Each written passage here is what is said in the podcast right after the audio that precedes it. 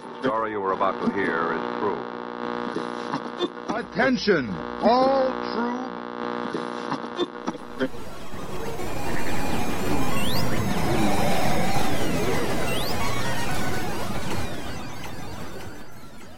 She's alive!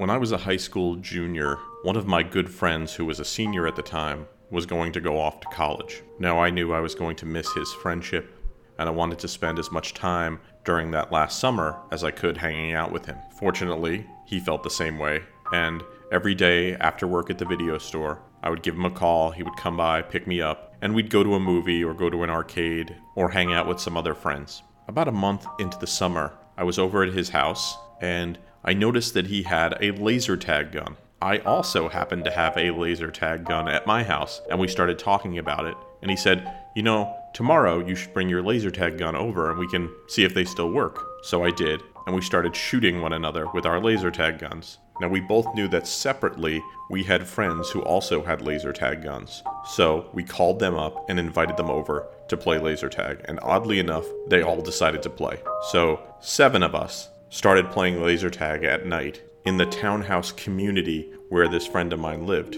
It was so much fun. We would start playing at around 9, 9:30. For some reason, none of the neighbors seemed to care, and we would play till first about midnight, but then it started to creep into the 1 a.m. to 2 a.m. territory, the sort of territory that made my mother nervous when I was coming home too late. We played laser tag probably four, maybe five days a week for the entire summer. And I remember toward the end of August when I knew he was going to be leaving soon that these would be some of our last games. And on the last game, we actually played maybe until 2 or 3 in the morning and then I stayed over at his house with a bunch of other people. And I remember one of the people who was with us who worked at a restaurant made us ham steak and eggs and we talked about laser tag and it was a great time. We laughed. We talked about playing laser tag again next summer. But unfortunately, like friends do, we drifted apart. He would not return the next summer. He stayed in Indiana where he was going to school. Eventually, his family moved away while he was in college, so I never saw him again. But I have a great memory of all the times we had before laser tag, and then this great culmination of his time with me playing laser tag, and we could have done anything that summer. But for some reason, this game, a game that we got when we were children, had a renaissance, and it proved to be too much fun to not play. While I loved laser tag when I was younger, it was really the memories I had as a teenager playing it that have given it a warm place in my heart. So, on today's show, I'd like to talk to you about Laser Tag by Worlds of Wonder. We'll talk about the company behind the game. We'll talk a little bit about the origins of laser tag itself. We'll talk about the animated TV show, and we'll throw in a few surprises here and there. We have an info packed episode ahead of us, so without further ado, let's start the show.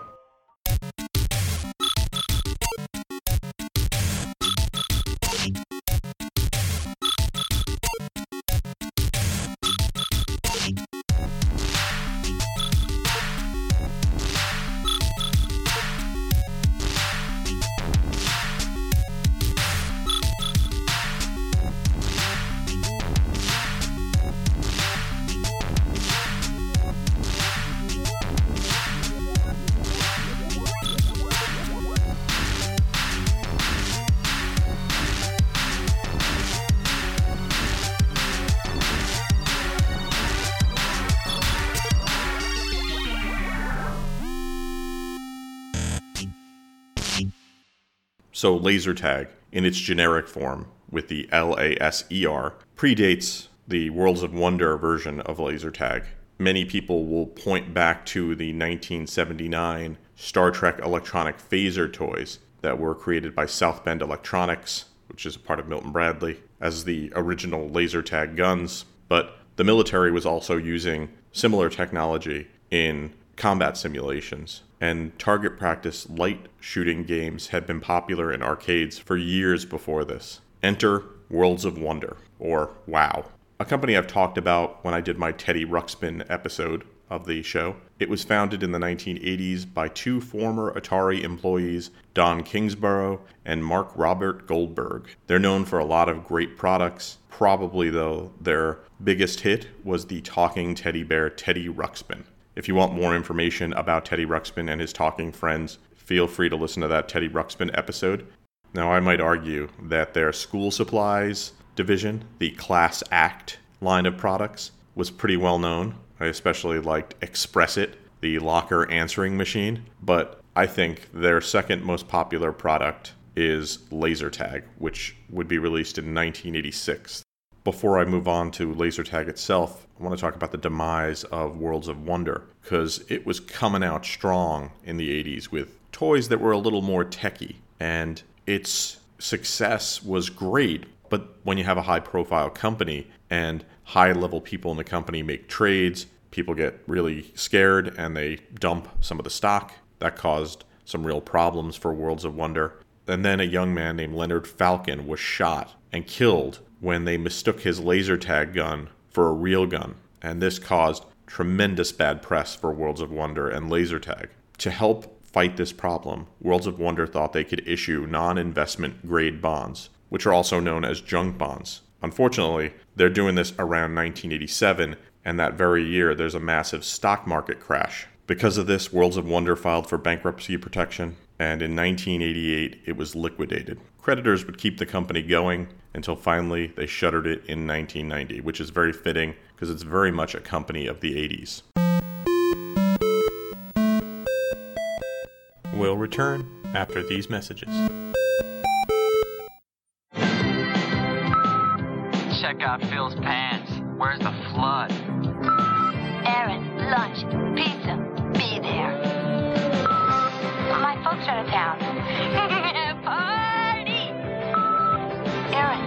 If you want to do well in school, What a bubble butt. you have to keep up with current events. Express it, the locker answering machine. Aaron. Bye. And now, back to the show.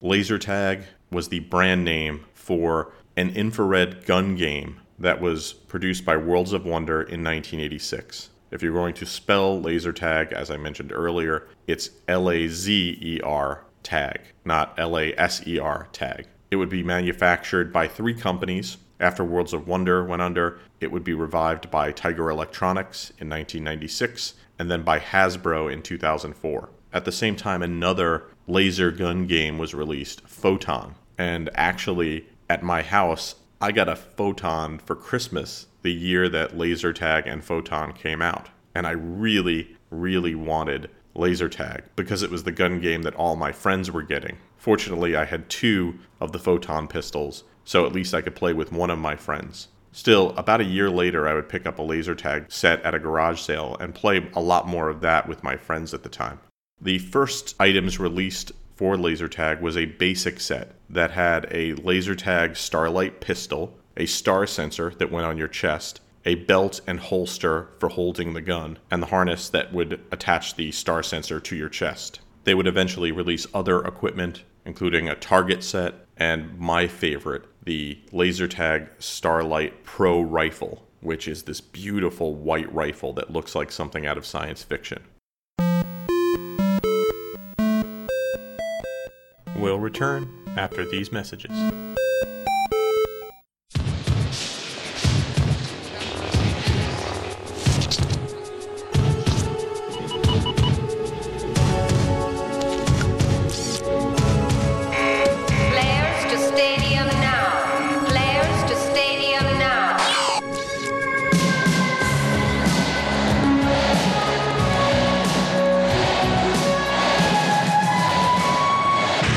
Laser tag.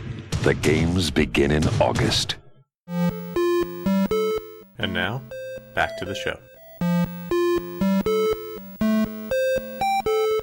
The thing that Worlds of Wonder did very well was marketing laser tag. and we'll talk a little bit about the animated series that would accompany laser tag in a minute. But one of the great things about laser tag and the reason everybody was so excited was they went nationwide with the release. There were great commercials, some of which you're hearing during this show, and they would sponsor tournaments in high schools and colleges. And this was the first time that any, I guess, laser sport was put out on such a grand scale. And it was really the name laser tag by Worlds of Wonder that made laser tag the more generic term, the S versus the Z, so much more well known. And we call it laser tag. And I'm pretty sure that's because of laser tag, the Worlds of Wonder system. We don't call it photon. And that's because of great marketing. And part of that marketing was this. A thousand years from now, a perfect world. Laser tag champion Jamie Jaren is the sole possessor of starlight power. Until the resurrection of a master criminal from the past, Draxon Greer.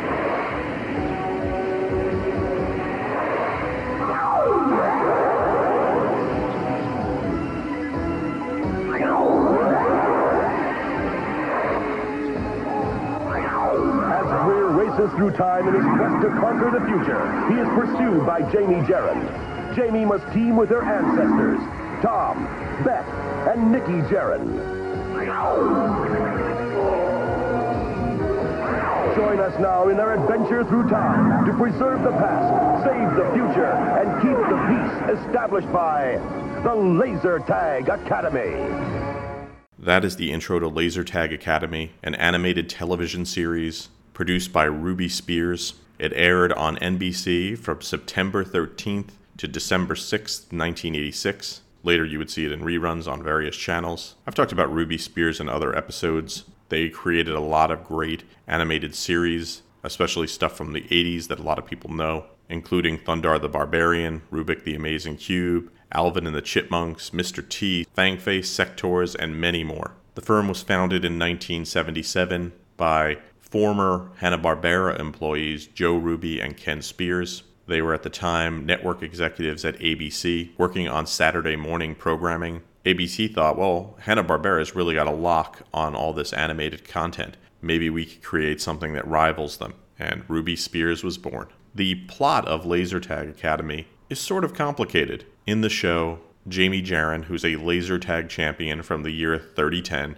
travels back in time to the 80s to help her ancestors, Tom, Beth, and Nikki, who need protection from Draxon Drear, who is a criminal from the year 2061, who was in suspended animation and was revived by Jamie's teacher, Professor Alanga. Draxon leads a group called the Skugs, who are also in suspended animation. The reason Draxon travels back is to kill Beth, because she would be the one who would eventually create the Starlight Gun and Star Sensor, the two laser tag products I talked about earlier, that are worn by Jamie as the champion of laser tag. While these are amazing bits of technology for the tournament, a true Starlight Gun is also capable of matter manipulation on a molecular level. And with the star sensor, allows a person to travel through time. As a person who has used both a star sensor and starlight gun and has tried to travel through time,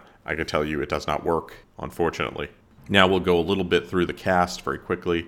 Billy Jane played Tom Jaren. Billy worked a lot in the 80s on television and film. To many people who watch TV in the 80s and 90s, he's maybe best known for his role on Parker Lewis Can't Lose and also as Buddy, the brother, in Just One of the Guys from 1985.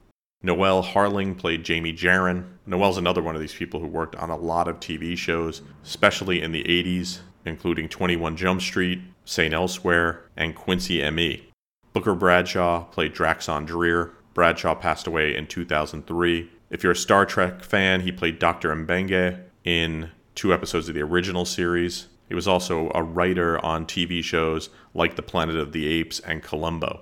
Pat Fraley played one of the Scugs. I want to mention Pat Fraley because he's also the voice of some of the great characters on the animated Teenage Mutant Ninja Turtles, including Krang and Casey Jones. Don LaFontaine did the narration that you heard at the beginning of this segment. Don LaFontaine was a tremendous announcer. He passed away in 2008, probably best known for doing trailers, and he's often spoofed with the intro in a world where something happens. Christine McGregor voiced Beth Jaren, did a lot of voice acting, including work on The Nightmare Before Christmas and Oliver and Company. Tress MacNeille does Jenna Jaren's voice. Tress MacNeille, very talented voice actor. Most modern people would know her for her work on The Simpsons, where she does most notably the voice of Agnes Skinner, and she did the voice of Mom on Futurama, and she would also do work on Chip 'n Dale's Rescue Rangers. Sid McCoy played Professor Alanga, probably best known as the announcer voice on the TV show Soul Train. That is how I knew Saturday morning cartoons were over. Soul Train came on. I would dance right into the kitchen and get myself another bowl of cereal, dance right back into the living room. Frank Welker, multiple voices, including Andrew Jaren, and also one of the Scugs. Franklin Wendell Welker is a, another legend in the voice industry. If you're a Transformers fan, he is the voice of Megatron. He's also the original voice of Fred Jones on Scooby Doo. Finally, Nikki Jaren was voiced by R.J. Williams, an award winning child actor. She would work on episodes of Star Trek The Next Generation and Full House. The show would run for 13 episodes, sadly, only one season. While it did not have a huge impact, it is still fondly remembered by many people, myself included. The show is not too easy to find online. Occasionally, people will post episodes that they probably got off the Sci Fi channel when it ran there. Three VHS tapes were released, all by Celebrity Home Entertainment. Two were released in the late 80s, and they were movie adaptations of the cartoons where they edit them together to create a longer product. Laser Tag Academy, the movie, and Laser Tag Academy Champions Biggest Challenge were both released in 1989, and then a third VHS tape with a single episode, The Battle Hymn of the Jarens, was released in 1991. We'll return after these messages. The future of laser games is here. Laser tag with incredible 100-foot firing range. Engage force shield or power up for the ultimate laser blast. The future is here. Laser tag. You're it. Batteries not included. Train to be a rebel soldier with Star Wars laser tag. Cadets ready. Power up. Fire single or continuous bursts over 50 feet. Train by yourself or with a Rebel Assault team. Use the Force in laser tag. Star Wars laser tag. Batteries not included. And now, back to the show. There were other products released for laser tag, including an official game handbook and an official tournament handbook that were released by TSR, the people who made Dungeons and Dragons before Wizards of the Coast bought them. There were also three choose your own style adventure books released by TSR. You can find them online, kind of mixed quality and mixed pricing. If you go on Amazon, there is one that is ludicrously overpriced at $678.63. I have seen it for much cheaper, so please shop around, even if you are a giant laser tag fan. I guarantee you will probably be able to find it cheaper than that. There was a laser tag video game released. It was published by Go Media Holdings and developed by Probe Software. The game came out in 1987. It was available for the Amstrad CPC, the ZX Spectrum, and the Commodore. I played it on the Commodore. Unfortunately, it is not a very well reviewed game. I thought it was kind of fun at the time, but I think this review that I found online best sums it up. In two player mode, players take turns rather than both being on screen at the same time. Ultimately, however, laser tag looks and plays like an inferior and repetitive commando clone with some irritating quirks on machines such as the C64. I think I was a lot more forgiving about my video games. I think I was much more into the theming of what was going on and tried to let my imagination overcome a lot of the negatives of games, especially if I paid for the game. Then I had to make it good because odds are I was not getting that money back. To me, laser tag is a high watermark of the 1980s. It was an amazing toy that, much like the Rubik's Cube and Teddy Ruxpin, would spawn other products TV shows, video games, books, but it had a lot more in common with the Rubik's Cube than it did with Teddy Ruxpin, in that it would perpetuate an industry beyond itself. Because even now, there are laser tag arenas set up, and while they might not have much in common with the laser tag that we wore on our chests, they might look different, they might play differently. They might even use different technology, but they have their roots in this game and its successful marketing of itself. So the next time you're playing a laser sport, perhaps think back to the wonderful laser tag. If you've never looked at the equipment, it is remarkable. Take a look at it. It's just the type of science fiction y looking toy that I just love. And if you have the opportunity to play with it, please do. And the animated series was a lot of fun. You could find some of it online. I think if you watch even one of the movies that are made of it, you will not be disappointed.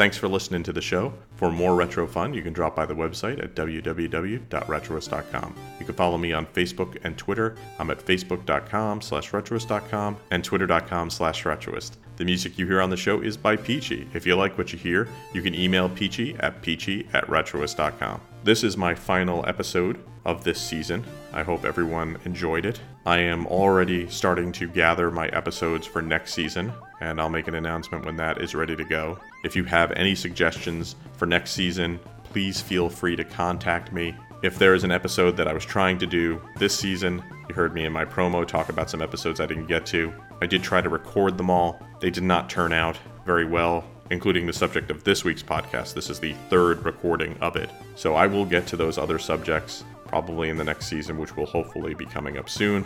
But look for other podcasts on the Retroist. You'll see some new ones coming out soon, some old favorites from Vic Sage returning. Thanks again for listening to the show, and I hope you have a great weekend.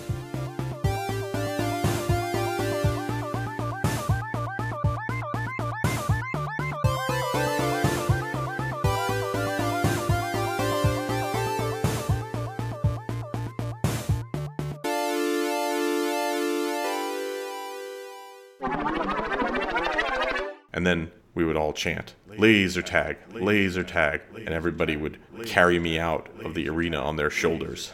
Laser tag laser tag laser tag laser tag laser tag laser tag. This has been a retroist production. Goodbye